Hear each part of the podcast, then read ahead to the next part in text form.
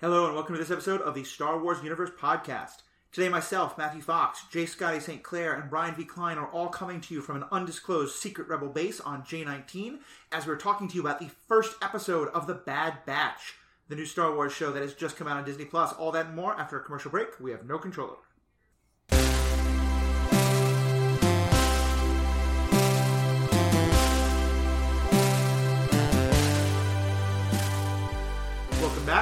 Back. My name is Matthew, your host. As I said, by happy circumstance, myself, Jay Scotty, and Brian are all here.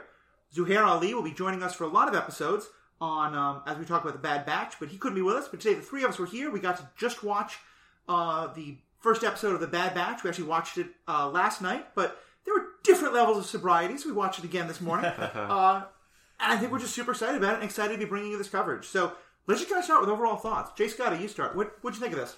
Uh, absolutely blown away. You know, coming off those four episodes, I, I alluded in our primer that I don't have the biggest exposure to the animated side of the Star Wars universe, but man, I was absolutely enraptured in everything that was going on, completely blown away by the action and the emotional through line that seems to be um, so present. So I'm, I'm excited to see where the show goes. Definitely. And um, honestly, I think one of the greatest things we have about this group is we all come at this from very different levels of knowledge. You know, uh, Jay Scotty, you're a huge fan, but you've seen mostly the movies, not too Correct. much of the TV shows. Sure. I'm I'm someone who's seen almost everything on screen, but I haven't necessarily gone quite as deep into the, the books and a lot of the like the, the deeper lore and stuff. And then our other guest today, uh, Brian V. Klein, you're basically a walking Wikipedia for Star Wars. so like I like that we have the three I've been different called worse, yeah. and I that's- take it as a compliment. and that's part of the point is that we want this show to be whether you are a diehard Star Wars fan or whether you've just seen it, or even if you know you haven't seen the show but you want to just stay up to date with it because you're excited for what's going to happen, what you can learn about the universe.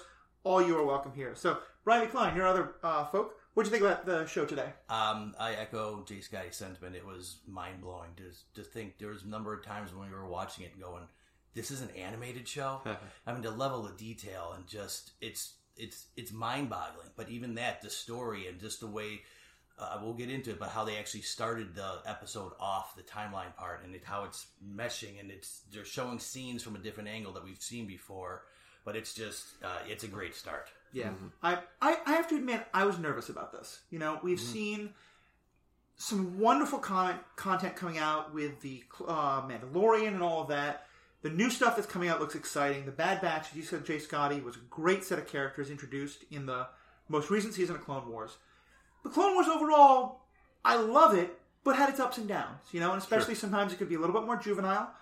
I saw the droids on screen and I got I tensed up. I was like, ah. And honestly, and I know I keep joking about this, the fact that we never heard the words Roger Roger were to me such a like, okay. The droids were a little bit funny, there's a little bit of comic relief with them, which is fine. But I just I was so sucked in. Like the the animation was amazing, but I had to really look for it the second time. Because the first time I was just so drawn in by the stories and the character and and I want to do a kind of quick plot summary in a second, but let's just all take a moment, you know, pour one out for Mr. D. Bradley Baker because Oh, if yeah. you told me I would watch a TV show where the two most emotional, important scenes were entirely done by one guy talking to mm-hmm. himself in five different accents, I'd go, you're nuts. Yeah. But those scenes of the Bad Batch debating, discussing, are they still part of the Empire? How do they feel about Order 66? With the big differences, his voice acting just blew me away. Yeah. Oh, Absolutely yeah, phenomenal. It's, it's crazy what he the, the amount of talent that that guy has, and it's been present because he's been doing it for years and years, and just his resume. But even in this, he has such a diverse for all clones that are all supposed to be the same. Like you said, you got them, and even when there- there's the uh, regular, uh, other regular clones, different voice and Yeah. just different just inflection and timbre. It's it's amazing. because I'd seen it already uh, and was sober last time uh, and remembered it well, I, I didn't experiment for one of the scenes and I looked away. And I just, and I could always tell exactly who was speaking, oh yeah. which yeah. is to me just such talent. Yeah. so let's give kind of a quick plot summary. Uh, let me good. kind of do a quick shot at it and then you all can uh, fill in what I missed. Although we're not going to go too deep in the details. We want to stick to mostly just kind of the plot and character and, and also keep this relatively short. So we start with the Bad Batch, who's a, a bunch of clones that we've met, you know, in earlier episodes. The, the Clone Wars are still going on. um, and they're on a battle, and we get to see the uh, uh, Then the planet of Kaller. cut a Kaller. Yes, thank you. And during the battle, at first it looks like they, you know, the Jedi want reinforcements. The clones are in not a great sh- sp- space, and the Bad Batch just come in, kick ass. You know, everyone's just show off their cool abilities. Yep. They fight really well, and it turns out they were brought to us by a young Jedi Padawan named Ka- uh, Kanan Jarrus. Caleb, well, he's Caleb, Caleb- Caleb, Dume at this time Right. as a Padawan to Depa Billaba. Um, who, if you've not seen Star Wars Rebels yet, becomes a very important character in Star Wars Rebels. Mhm. Uh, and so it's great to see just a little bit of his backstory, and we'll we'll definitely get into that more. Sure. Um, so the the Bad Batch are heroes, and then just during the fighting, we realize that you know they think that the the war is almost over because General Kenobi has just engaged General Grievous on Utapau. Yep. So we know that this is like the final battle from Rise of uh, Revenge of the Sith. So the war is coming to an end. Right. So they're called back to Kamino. The war is over. Oh, I'm sorry. no, Actually, my main important thing there. yeah, you jumped a little bit. Yeah. um, and so actually, while they're kind of going off on a new mission with Caleb, uh, we find out that the regular clones get told execute Order 66. We see it happen again. We see Caleb's uh, master, because he's a Padawan at this point, get killed by the clones. Yeah. In what actually looked like a hard battle, which I was glad, like she didn't die easy. Right. No. Right. And, they, the and. I'm glad too they didn't show that. I mean, they inferred it, they said it, but they they're keeping this from being that level of uh, intensity and stuff. So you know she's dead, but you don't Right. see her death on the screen. And one of the things you clearly see, which I think is going to be very relevant for his character later, is that she dies in part because, like, she's so busy warning him to stay away. Yeah. Yeah, she away. takes that first shot in the shoulder when she's giving him Right. the direct order to get out of there. Yeah. And I think there's no reason, like, I don't think this is legitimate, but I think it's pretty clear that a 10 year old boy would watch that and now have all this guilt of she died for me. Certainly. So, anyway, so um, Caleb is now with them, and the Bad Batch all hear about Order 66, and most of them think, well, okay, that doesn't make any sense. Let's find out more what know to what do. it is. Yeah. Right. except for one of them, Crosshair. Yep. And Crosshair is he thinks that they should kill the Padawan, and there's some fighting. He says he at one point says, "Good soldiers follow orders," Yes. which is very much like a quote from the the soldiers. With that, they try to kill Caleb, or he tries to kill Caleb, and Hunter lets Caleb get away, and then lies to Crosshair about it. hmm Uh, I'm going to way too much detail here, but so anyway, Uh-huh. they they all get back to uh, Kamino, where they're they're made from the clones, and there's you know tension between them and the regular clones. They meet up with someone named Omega, who is a young girl, a uh, young human female who has an accent and facial features that make her look an awful lot like one of the clones, just in female form. Right.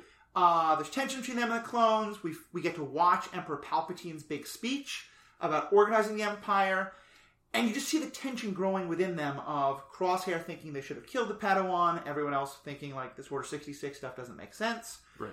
They are they go through this great combat training thing that's a reference to earlier combat training stuff where they get a show off for Admiral Tarkin just how cool and badass they are and he's impressed. But he clearly has doubts about their loyalty. So he sends them off on a mission to, as he describes it, go kill a bunch of insurgents. Uh, it turns out that is a it is a few insurgents because it's Saw Gerrera, who we've Yep. met already in the Clone Wars, and for those of you who've seen Rogue One, obviously he comes in there. Yep. But he's with women and children and refugees. And Hunter and the rest of them decide that they don't want to try and kill this group, but Crosshair is again very upset about it. They have more conversations and realize that um, they've been talking about how that there are five ba- five actual wrong clones, and that Echo, who's been traveling with them, isn't one of them, but that Omega is. Right. And so we get that realization. We get more discussion about why maybe the Order 66 isn't working for them because they know about the chip and things like that. We go back to back to Kamino. They try to break out Omega. They get caught, arrested. More conflict and trying to decide what to do. And Crosshair being very clear that he's not okay with any of this. And Crosshair winds up being taken by Tarkin to have his basically the chip that uh, controls his compliance for Order 6 66 strengthened. Right. Yeah. Our heroes then, without Crosshair, try to break out, and in one of the final scenes, uh, while they're trying to break out, Crosshair is the one who leads a group of clones trying to stop them. Yes. And very tense fighting. Uh, happily, none of them wind up killing each other, but obviously, it's a very sort of emotionally wrought moment. And then they finally are able to go off on a sh- get on a shuttle with Omega. They get to escape, and in the closing scenes, they say, "Well, where are we going to go?" well, we know a guy on J19. And mass speculation about what world J19 starts, Yeah. and The then guy is, credits. So yeah, so that was my. Um, for those folks who haven't seen it, especially, I don't think I helped you understand it at all, but we'll get more into it. Um, the one thing I want to add about the end was that the way that they were able to escape because Crosshair had them in his, for lack of a better word, Crosshair. Omega just grabs a pistol and shoots him and it disarms him, literally. Right. Right. And it turns out that's the first time she ever shot a gun, and it was that effective. So that's why they're leaning on maybe she's got some kind of enhancement that is, like you said, we don't know. I mean, Right. we just found out that she was one of the same as the Bad Batch, which they're considered. They're calling them defective slash enhanced clones because they're not the perfect marker or perfect replica of Jango's original sample. So Right. in many ways, they seem kind of like X Men in that they're all mutations, Right. and Right. yet all of them are highly combat relevant. Right. They each have a certain, like each have a one particular strength that is super enhanced, like strength. uh, Wrecker is the the bruiser of the crew. Tech has got the brilliant mind. Right. Crosshair Uh, Hunter has the extra senses, and he's always like, "We're not alone." He said that multiple times throughout the episode, and then an off-screen character reveals themselves, and then yeah, Crosshair is the Crosshair's a sharpshooter. sharpshooter. Right.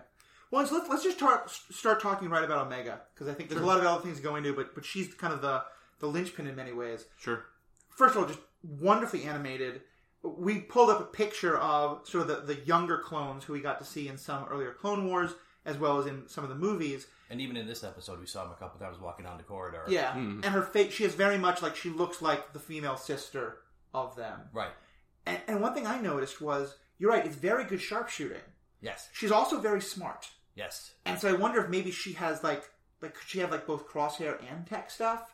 She follows Hunter all the time, like she Yep. does that like copying exactly he does. I had the thought that she had a similar, she could have like a similar skill set i- in a lesser form than like on like Avatar. She collects all of this stuff. Like Yeah. she wasn't Yeah. just one enhancement. She is all over, but she doesn't know what she has yet. I mean, hell, she could even be force sensitive. So Yeah. Yeah, and that was actually a question. Um, James Hewings, uh, a big fan of this and other Stranded Panda podcasts, wrote in and asked, could she be force sensitive? Um, and that's actually something we've seen in the comments a bunch of times. Haley Hobbs had thought at first that she heard the the force theme with her, but then later went back and was like, not so sure. But what do you all think? Could Omega be force sensitive? I think it's entirely possible. if if it if she is, it puts a wrinkle into the whole saga that they never thought was possible because if they and maybe that's the point now that they're figuring why they need to like get her away from the like the eyes of Palpatine because Palpatine finds out that you can clone a force sensitive. Exactly. I'm glad you bring that up. dumb. Yeah. Yeah. I Because mean, you get that throwaway line in Rise of Skywalker. The Sith knew about like cloning technology, but if we were able to get that like context through this series, yeah, that'd, Right. that'd be great. Yeah. And it'd be interesting because I know in some of the books, which are no longer canon, they establish the idea that a clone can't be force sensitive, or that if Right. it is, is often fundamentally unstable, and there's all this kind of Hmm. stuff Interesting. that, for the most part, the shows and the movies have avoided. But it does feel like to this point, yeah, I mean, we've, there's never been any talk of force sensitivity. Even some of when some of the not so great Jedi were talking about why they didn't really regard the clones as important, they kind of offhand mentioned that they weren't really sort of like full beings in the living force. Right. Right. So yeah, so I, I there's a part of me that I, I kind of want the story to not be about Jedi and not be about force sensitive people. Right. But but if it is, I think you're right. That could also be a really interesting direction for it to go. Yeah, I, I did want to mention about the the kind of way we're introduced to Omega outside of that scene in the corridor. The first time that she gets some like real FaceTime with all the members of the Bad Batches in that scene in the cafeteria, and we just get more. Uh, we get to understand how the Regs treat and look at the Bad Batch. Like they actually have the audacity to call them the Sad Batch, even though they've got a hundred percent success rate in their missions. So Right. um, and she, yeah, trial by fire, she becomes like quick friends with Wrecker, and like one by one, she's like mimicking Hunter the entire time. It's just awesome to see how how she really does get close to all the individual members, minus Crosshair. And for those listening, regs are the, the standard clone troopers. They're the ones that are the, the formulaic copy of a copy of a copy. Right. thing, Right, so. right. And one thing, one detail I thought that was so interesting because they did, as you both pointed out, so many great little details, is that in when we've seen clones out in the field who are fighting with with the Jedi, often they've started to differentiate themselves. They have Right. different haircuts. They have like shifted their voices a bit. They have different names. names. Yeah.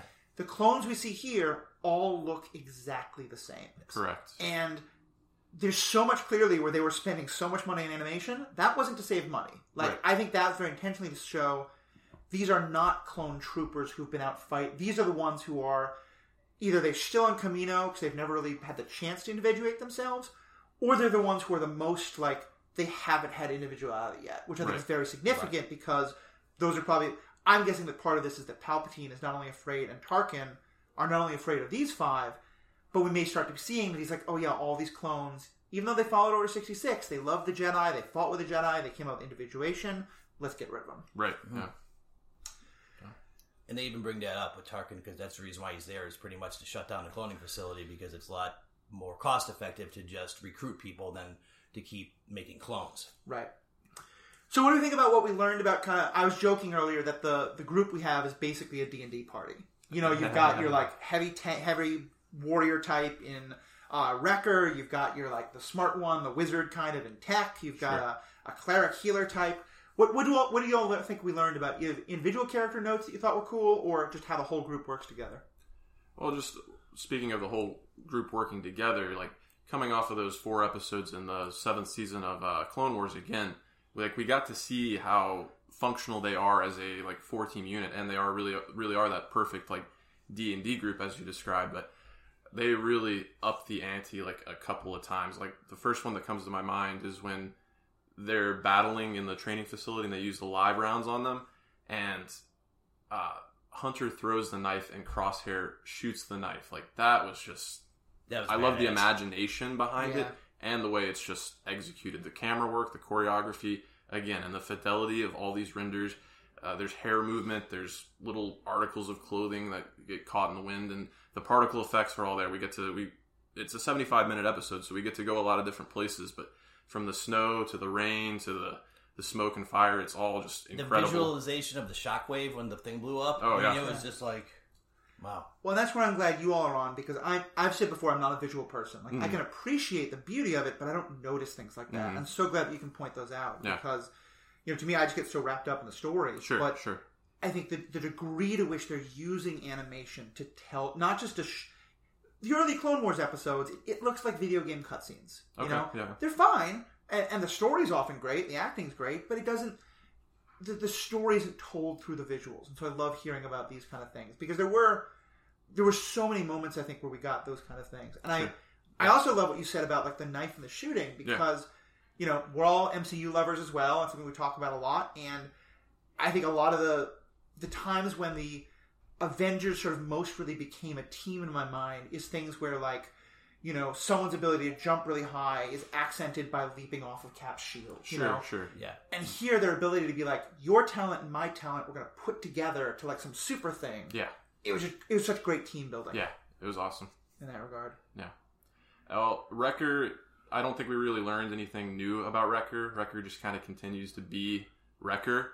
Uh, but I, I did like the fact that we got to spend more time with Echo. Echo got some really great scenes that I'll, I'll let you guys kind of get into if you want. But I wanted to highlight Tech. Like, Tech is quickly becoming one of my favorites. Just the way he runs down the battlefield, plants all his little things, and then Yeah. knocks everybody out. I love characters like that. When He made a little clicking button like Yeah. um, Jay Scotty's on It's an camera a lot, button. so he forgets, you know. Yeah, yeah, yeah. He's slumming it now. I, I I compared them to um, the Teenage Mutant Ninja Turtles before, but Donatello is always my favorite. So Tech is quickly becoming my favorite in that regard as well. Yeah, I think it's really amazing what they're doing to individ- like to really di- make them individual characters stand out. In the Bad Batch, we only had four episodes. There's a lot of else going on, and they were introduced as all kind of like one note people. You know, mm-hmm. like Wrecker smashes things. Hunter's really good at sensing things and is a leader. Tech is just the smart, annoying tech guy. and this, I felt like they really all got fleshed out some more. You know, Sure. Hunter is really the most like. Not only is he like the good sensor and the leader, but he's thoughtful. Like he's so clearly troubled it feels like Crosshair is just like Order sixty six, got to do it. Yeah, The rest of them are like, well, Hunter says we shouldn't do it. Except Tech somewhat uh, also goes that way, but it, it was just Yeah. wonderful to get to see like Wrecker. In some ways, I'm a little concerned about because we don't have any, and I, I think he'll get. 12 episodes of him just being like, "Arr, let's smash it, may may get a little t- annoying. I I have a, a, a like speculation slash theory. So obviously in this episode we saw that Crosshair was susceptible to having his programming, you know, enhanced and having that inhibitor chip become stronger. You had that scene between Tech and Wrecker where Wrecker got really mad. He's like, "I like to blow things up because I like to blow things up." Like, I wonder, are we going to see like one by one these members become, you know, are, are they going to fall on different sides of the? We've already seen Crosshair go that way. I wonder if Wrecker could potentially go that way because he had that line too, like we get to go fight some more and blow some more things up. Maybe the Empire's not so bad. So Right. Yeah. I mean, going back to what you were saying too about Hunter being thoughtful. I mean, he was when they were on that mission. He goes back to Kamino because they wanted to save Omega because she warned him about Tarkin about them being set up. True. And they were like, no, no, no. And then they get there. The reason why they found out about this was when there was a probe droid sent. So right, they got caught, and then after that, it was sort of just like they got thrown in the the brig and they had to escape, and they used all their you know abilities in themselves. Another thing that we got to point out too is that this is making it sound like it's a super serious show, which it is, but there were a lot of comedic moments in it that didn't feel forced. I mean, most of it was Wrecker saying something that does, you know, was like, well, why don't you do, why don't you like using hand signals? Why don't you learn hand signals? I know the hand signals. Yeah. Do like we did on Felucia. Well, why don't you just say that? You know, it's just the interaction between them, and it's it, it sometimes when you have that, it'll seem forced. It didn't in here, so no, Yeah, the, the humor from them was great, and, and like, I love Grand Moff Tarkin, Admiral Tarkin, Captain Tarkin. You know, he's always been one of my favorite characters. Even though we don't we don't get much of him in A New Hope, and I feel like it's often just remembered as Darth Vader being the bad guy. But Tarkin is fantastic in that, Oh yeah, and I feel like this actor both captures him well and has that like acerbic wit so well down. Oh, you know, yeah. he was also quite funny. that's Stephen Stanton. He played him on um, Clone Wars as well right. and Rebels. Right. Yeah. Who? I think we're going to see a lot more. His character and Anakin were very like closely together in a lot of ways, and I'm there's some great books that are canon that talk about Tarkin spending time with Vader. okay. I don't think we're going to see Vader in this, but I'm curious No. if we'll get sort of some hints of Tarkin being the one who understands, like this new person who's just shown up helping the Empire.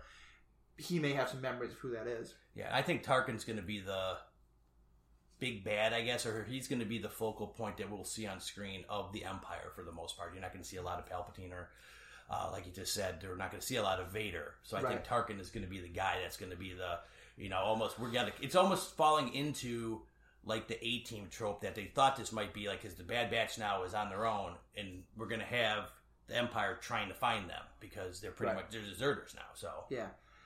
I'm guessing that Tarkin will be the big bad, and that Crosshair is going to be a antagonist for a while. Sure. yeah, But that eventually one of the missions is going to be, especially since you know Echo became part of the team because there was such a strong like all for one go rescue Echo.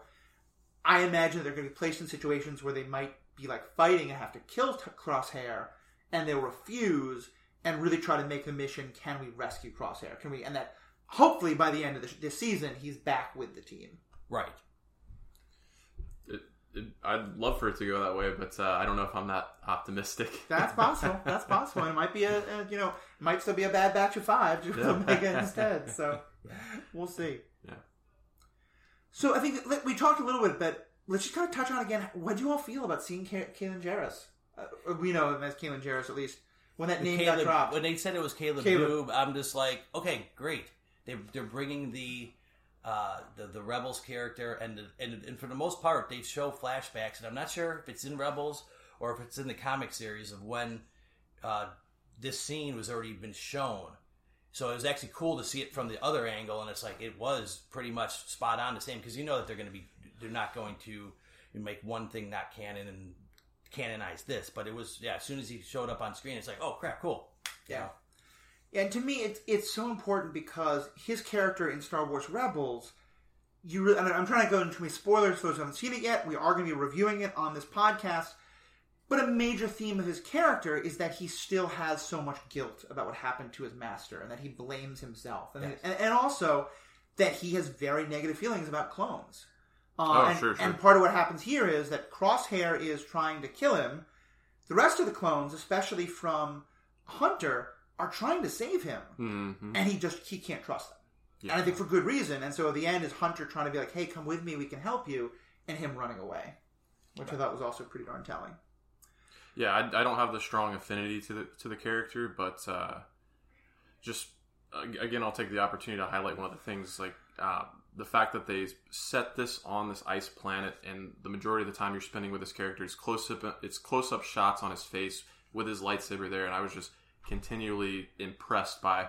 No matter where the lightsaber moved, they were always taking the color temperature into effect, and just the flesh was so i- i- Yeah. incredibly mm-hmm. animated. So You think of some of those great scenes in the movies where the faces are lit only by their lightsabers. Yes, And it has yes. that hell atmosphere to it. yeah, definitely. I also like it was just a small little detail, but there's a moment where Hunter is really worried and Caleb he's at this like long ravine Right. and Caleb jumped and for a minute you see Hunter look like oh god he's trying to kill himself Mm. until you realize what anyone who's been with a Jedi would know this is an easy jump for him to leap over this ravine. To me what that highlighted is that for the most part the Bad Batch haven't been with the Jedi Correct. the way all the rest of them have. They've been kind of off on their own doing their own thing. It's a good pickup. And Yeah. Hunter hasn't seen Jedi do this thing a Right. thousand times Right. before. yeah. Because it was a pretty big ravine he crossed too, or jumped across. Yeah. So it wasn't like it was just a hop, skip, and a jump. It was a pretty good force leap. Sure. Uh, we've kind of touched on a bit, but let's kind of wrap up. Like, how do y'all feel about getting to watch uh, Order 66 from this side of things? And, like, what else we learned about Order 66 here? It was just another, you know, instance of it, and it still is heartbreaking when you see it. And you know, but from a purely logistic standpoint, it was totally effective. But it's still just like, man, the Yeah. Jedi got the raw deal on that. Even though they were jerks at the end of it, there they don't deserve to have get like mass killed off like that. Yeah. It, it's as heartbreaking as it always is to to see it, it go down, and no matter what medium it is. But we did mention I was glad that uh, the the Jedi Master there, who was it, uh, Depa Depa? Billaba. Yeah, I, I like the fact that she did not go down as easily. We got that montage in Revenge of the Sith where like Aayla Secura in particular comes to mind. She got kind of gunned down fairly easily. Easily, so definitely appreciated seeing somebody put up a little bit of a fight, and the emotion was just so so poignant. Yeah, Yeah. I think we haven't talked about it yet. The the music in this Mm. episode was spot on with the where it was. The, I mean, it was building up tension a lot of times, and it was building up dread. And it, it's. I mean, it's a lot of times with Star Wars, the music is almost like the the fourth character or the fourth Oh, part yeah. of it because you don't recognize it, but then if you take it out, you're like, this is a wholly different scene now. So Oh, yeah. Like, there was that one moment when um, Emperor Palpatine is giving his speech. It's, it's, it's just the exact same audio we've heard before, Yeah, but now he's giving, like, the speech is being broadcast to all the clones. And you can see all the other clones just start, like, cheering and yelling. And there's actually a great line from Tech about you still think they're not follow- the regs aren't follow- aren't being programmed. right, right. and they play the Imperial March for Yes. just a few bars, and it's just so perfectly done. Yeah, and then there was that moment where Hunter and Crosshair were having their standoff where they both had their sights aimed at each other. And then somebody in the room that we were watching, they whistled that whole that was me. yeah. And then the, I I noticed that the the music that immediately came into was actually evocative of kind of that Western theme, but it was Mhm. very much appropriate Yeah, for Star there Wars. was So like that Morricone type. Uh, yeah, yeah. feel to So it. I, I love it when, as much as like the Star Wars universe can expand, when the the music as well can like incorporate other genres and and and, and still be appropriate. It's it's excellent. Definitely. Uh, so we got to see Saw Gerrera on Yep. screen for a couple seconds. Would you would you all think of I him- like they, him used, they, they used the, the Clone Wars model because he was on the Clone Wars first. He, they kept all the same stuff for the planet he was on, Onderon. Uh, I like the first thing when they show up there because Onderon in canon is a very uh, pr- there's a lot of primitive beasts there, and so one of the first things you see is the flying creature, and it's dark and it's it's at night and it's kind of a little overcast or like foggy, Mhm. and just yeah, I mean his. Um, it sounded. I, I looked this up though because it, it was the same actor that voiced him in the Clone Wars, but his inflection this time had a little bit more of the Forrest Whitaker Rogue One uh, delivery to it. But I looked it up to check to see because uh, we didn't mention that Freddie Prinze Jr. did Caleb Dume, but they kind of de-aged his voice a bit. You could see it, you could hear it. He did sound a little old for a ten-year-old kid, but Yeah. I know ten-year-olds. Most of them don't have deep voices, but you could tell it was Freddie Prinze Jr. But see, yeah, Saw Gerrera's character bringing him in already. It's like, well, there's another tie to the past. Yeah. Sure. And I, and I just thought it was really well done in a way that, like, yeah, because it showed the character in a place kind of halfway between naive idealist we met early on and like very jaded, very cynical. But he has some of the same mannerisms. He has the same like you know, he says to the clones, like, Look, "Are you going to kill us? Are you going to do this terrible thing to us?" And it, it really resonated for me the way Forrest Whitaker does that. Yeah. and it, it, it is kind of evocative of the one time we have seen him in live action as well in Rogue One. I did uh, his interaction with Jyn Erso, and he's like, "What will you become?" Like he presents these questions to our protagonist, and it's like I like that through line there that we know he becomes questionable in his tactics and his motives, but the fact that that's Yeah. something that he continues to do, you know, pose that question to our heroes. That's a great catch. I hadn't even picked up on that. And I, I've been reaching out to a lot of people I know who watched it. Um, and- one thing I've heard, and I feel like having characters like Saw Gerrera like this really helps, Mhm. is that I've spoken to a number of people who like Star Wars. You know, they're big fans of the movies. Maybe they listen to this podcast. Maybe they haven't, but they haven't watched the Clone Wars. They haven't dived super deep, Sure. and they all really like this episode. Oh, yeah. And I, for fans, I'd be curious if, if if where you stand on it. But I felt like they did such a good job of making it both, you know, for the super lore people like ourselves, like really great, but also super accessible. Like there was a lot of exposition, but it didn't feel forced. Right. It didn't feel like No. oh, like painful. It just felt, yeah, these characters would talk to each other like this. And the one thing we forgot to mention too, and it actually was a great way. It's literally the first thing you see after the Lucasfilm logo. The Clone Wars symbol pops up, and then it has like a slow burn, Yep. and it burns away to the Bad Batch because this is technically, I mean, it's the sequel to the Clone Wars. Clone Wars are done, and this is the continuation of the story from the Bad Batch's point of view. Right. Which, which is also kind of a like I don't think this is a direct connection, but it's a fun uh, similarity. You know, Mandalorian, the TV show, a big theme of it is about like, well, you won the war, can you win the peace? Right. And now this is kind of from a you know now it's the like the other side won the war, but where are they going to go from there? Mm. And that's kind of actually a good uh, kind of last final question I want to ask before we bring a bit of feedback. Um, where do you think we're going to go from here? Uh, we're not going to get into speculation. Um, the Omega Fisto uh, is not, I think, a thing that's been confirmed. No, Um, I think we're going to go to J19. That's the only thing I'm going to speculate on. Cause yeah. So, what do folks have guesses about what J nineteen might be, or like what we're going to see from the rest of the story? I did. The only thing I read was that there was a J nineteen was in a sector that Obi Wan got Eeth Koth's location from in Revenge of the Sith in the Saleucami area. But since those characters, Obi Wan is, I would be shocked if his guy was Obi Wan because he would not have known this close. So it had to be someone that they had beforehand. Right. It's, it could be anybody. You know, that's that's the point of speculation now. Who is? I mean, they throw that in there, and they know us as fans. Luckily, we don't have to wait until we only have to wait until Friday to hopefully find out. So Oh, is that the next the episode next coming out? yeah, it'll be on Fridays from now on. Awesome. That's fantastic. Um, what about you? Just got any thoughts on where we're going to go from here? Uh, you know, I don't really have a lot of uh, guesses, kind of as like Brian's alluding to. It really could be anybody, but Tech does give us at least the suggestion that the list of friends they have is relatively short. But with that being said, if there is an opportunity to possibly tie it into the Obi Wan series that's in the work, Mm-hmm. I'm always open to. That's one of the great things about the the synergy with Disney Plus. Just being able to connect all these things and, and, and do it so well. I'd, Yeah. I'd be excited to see it done that well. That way, excuse me. Definitely. Yeah, I, I don't know what J19 is going to be. I think I'm almost certain we're going to go back to Kamino at some point. One thing I like is that we saw, you know, the Kaminoans, both in the movie and in the, the Clone Wars TV show, were always clearly kind of like very much working with Duke, Count Dooku, even working with Emperor Palpatine, but always seemed like they weren't true believers. They were just, these are the guys who are paying us, let's get paid.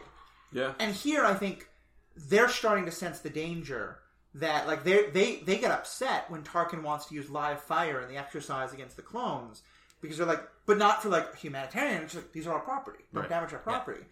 And I feel like I think at some point in the show we're going to see the Empire shutting down what's happening on Kamino.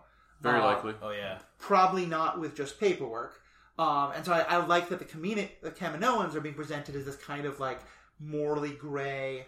They're they're not going to tell the Empire about Omega Omega. Um, so yeah, I think it's going to be fun. Yeah. Uh, let me just read one last quick piece of feedback we got, and then we'll kind of uh, move on. Cool. Uh, and this is just also a reminder to all the folks um, who are listening. Definitely, please write in. I'll tell you how to do that in a minute. But uh, getting this feedback is going to be a great part of uh, us going through with the show. So, TJ Stratford wrote in, "Loved the Clone Wars narration in the beginning, which yeah, it was the same narrator who, as someone pointed out, the actor had a stroke. Uh, not Tom- Tom uh, Kane. Tom Kane. Tom yeah. Kane, thank you. Uh, and so this, he may have done other things, but this may be one of the last, one of the last, if not the last thing he did. So, and hearing his narration, the same narrator we got from the Clone Wars, was just such a great through line. Mhm. They also rate um, Baby Caleb Dume, aka Kanan Jarrus. Uh, okay, I kept getting Caleb and Kanan mixed up. That's why. Thank you. Uh, I'm terrible with names. Everyone who knows this show knows that. Uh, it was awesome. Illustrates his mistrust of clones and explains his treatment of Rex and Rebels. Saw Gerrera. I love how they made him look like a good blend of his appearance in Clone Wars and in Rebels. Definitely helped show the passage of time. Mostly TJ is just pointing out how smart we all were because you know, uh, great points, TJ. So torn TJ's about great. yeah. Yeah. So torn about Crosshair. On one side, he's such a dick, but also uh, I know it's not really his fault. Very interested to see what they do with him going forward. Overall, great first episode. I thought they were just going to be half hour episodes, so I was pleasantly surprised this one was an hour long. This is going to be a wonderful bridge between Clone Wars and Rebels, so pumped for next week. Sweet. Yeah. Couldn't have said it better myself. Yeah, I mean, I think even because we had the group we have here, we had people that didn't watch much Star Wars stuff, and then they had us, and I think everyone overall enjoyed it a lot. And so I think that this is going to be a great entry point for some people to also Yeah. then jump back and watch the older stuff now because it is, it, even though it's animated, it is so, like I said, we've had to say a couple of times when we were watching it, I can't believe this is an animated show. Uh, Yeah. it- it's worth mentioning as we're wrapping up here. Like there were multiple times where we just had shots in space of like a shuttle flying by in front of a planet. And I'm like, you could have told me this is like out of out of one of the live action movies, and I would not have argued you at mm. all. Yeah, I mean, the line between animation and CGI, I think, is at this point just fully blended. you Yeah, know? Oh, yeah. on that kind of thing. And I, it's funny. One of my concerns was the Clone Wars is fantastic, but I've often talked about how the Clone Wars is a kids show, and sometimes it it it treats these topics of incredible nuance more like a kids show. And mm-hmm. like mm-hmm. I think of Batman the animated series as kind of the gold standard of it's a kids show, but it really deals with things with nuance. Yeah. This to me was in that regard so much better. I think You we, know, I, the- I, I hopefully think we've learned as Star Wars fans now that when the first thing you see when the title, the credits roll, the name Dave Filoni, it's pretty much a given that it's going to be Yeah. quality work. True that. It, he he's been doing this for a long time, and it's shown lately that it's just he's got the Midas touch. So Yeah, and, and I think one thing that um, you talked about how this is like a great entry point. I also think it's just such a great like we're coming back. You know, Yeah. Mandalorian was so good, especially like you know, um, you know the post schools. Like, there's very few Star Wars fans I think who love all three post schools, and we can, you know, some people love one, some people love another, don't like one, but there was just the Mandalorian did so much to kind of just bring people back and be like, hey, wait a minute, let's let's kick the toxic nonsense out. Let's remember why we love this fandom so much Yeah. and this to and and that was like okay that was one great thing but we have so much new content coming soon and this to me was such a great like okay yeah this the mandalorian's not a fluke. It's not a one-off. We can even do animation. We can do like mandalorian is not a kids show. This i think i would happily let a 10 year old watch but it's also just much more nuanced than a lot of kids shows can be so. Agreed. yeah Yep. i'm excited. Yeah tj stratford thank you so much. Great points and uh uh any other last comments you want to make before we wrap up Uh, no, I mean it was just it was a great entry point to the show, great start. Um, fully entertained, fully just loved it. So great I would echo those sentiments. It was a great way to spend May the Fourth. So yeah oh yeah, happy Star Definitely. Wars Day. Happy Star Wars Day, everyone. And I um I want to let you each talk about kind of what you're all doing. And I want to start by saying this podcast is being done in partnership with another awesome podcast on the Stranded Panda Podcast Network, Animation Deliberation. Jay Scotty is one of the hosts of that. Zuhair Ali, who will be joining us for later episodes, is the other co-host. Um, because it's animation, they all agreed that I, I definitely knew I wanted them on. yeah, We're mostly going to post these on Star Wars Universe podcast, but definitely check out what they're doing on Animation Deliberation. We want this to be kind of a showcase for all the awesome stuff they're doing. Uh, and they're just finishing up another show that was very popular. Uh, just gotta talk about what's happening on your podcast. yeah. We were very fortunate in our timing here. Uh, we're still a pretty new podcast, but there is an excellent series that just came out on Amazon, Invincible. Um, so it is an adaptation from Robert Kirkman's Image comic that has been long running and critically acclaimed, and for good reason. It's just such an excellent, excellent show. If you're a fan of animation, comic book stuff, this is right up your alley. And uh, as far as animation deliberation goes, yeah, uh, my partner there, Zuhair, it's been an awesome, awesome run so far, and really excited for this opportunity to get to lean into our partnership with the network and, and get to have these great discussions with folks like yourself. Yeah, to me, if you're just listening to this podcast, definitely go to strandedpanda.com. There's so many other great podcasts there about the MCU, DC, animation, Star Trek. But honestly, I think one of the best things is the way we can collaborate. The way we can realize when like these universes overlap or interests overlap or you know superhero ethics and DC universe can do things together. So I'm just I'm super excited to have you all on. As I said, I'm a total curmudgeon when it comes to the visual art. You all pick up on things with animation that I just will never see. Um, and then we're also going to have, uh, uh, you know, four of us on the podcast can be a little much, but with a lot of episodes coming up, we'll probably rotate in a lot. And uh, Brian, with your extensive knowledge and great perspective on things, you're going to be a frequent guest here as well. Uh, for folks who want to find more about what you're doing, where can they do that? Um, pretty much, I'm I'm the guy that guests on a lot of the shows on Stranded Panda. We do the Star Wars book club on this uh, network as well, but I basically hang out. I'm a moderator at the, the chat group over on Facebook, and we talk a lot over there. So just if you see me on there or whatever, hit me up and we can chat. Yep. We will be bringing back the book club. Uh, Brian thinks that the totally flimsy excuse that he had his face cut open for surgery should somehow excuse him for the fact that he couldn't uh, read the books. But uh, no, yeah, totally fine.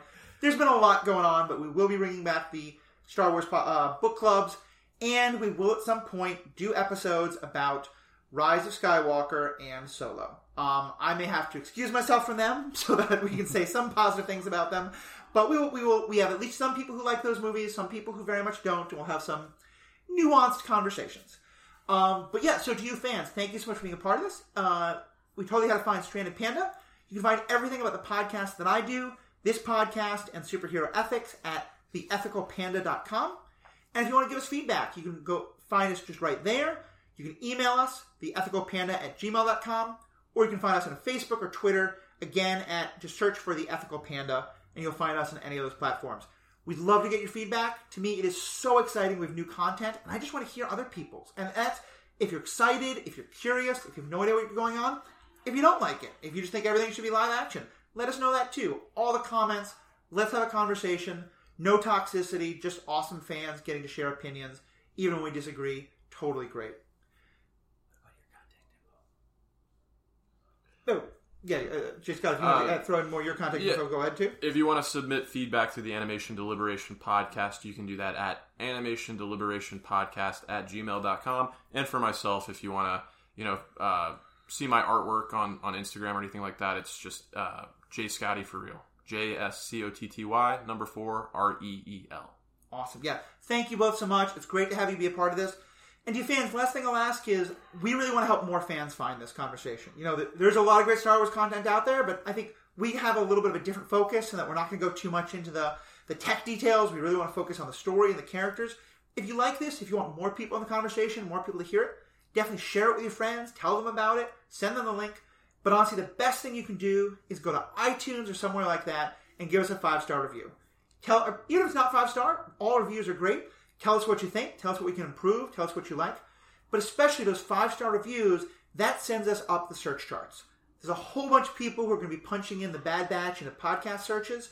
The more reviews we get, the more you tell us what you like, the more we go up there, we get more listeners, we grow this community, and the conversations just get better and better. So, on behalf of myself, our two great guests, Zuhair Ali, who'll be with us later, thank you all so much, and may the force be with you. Roger, Roger. Ah! I need a new podcast host.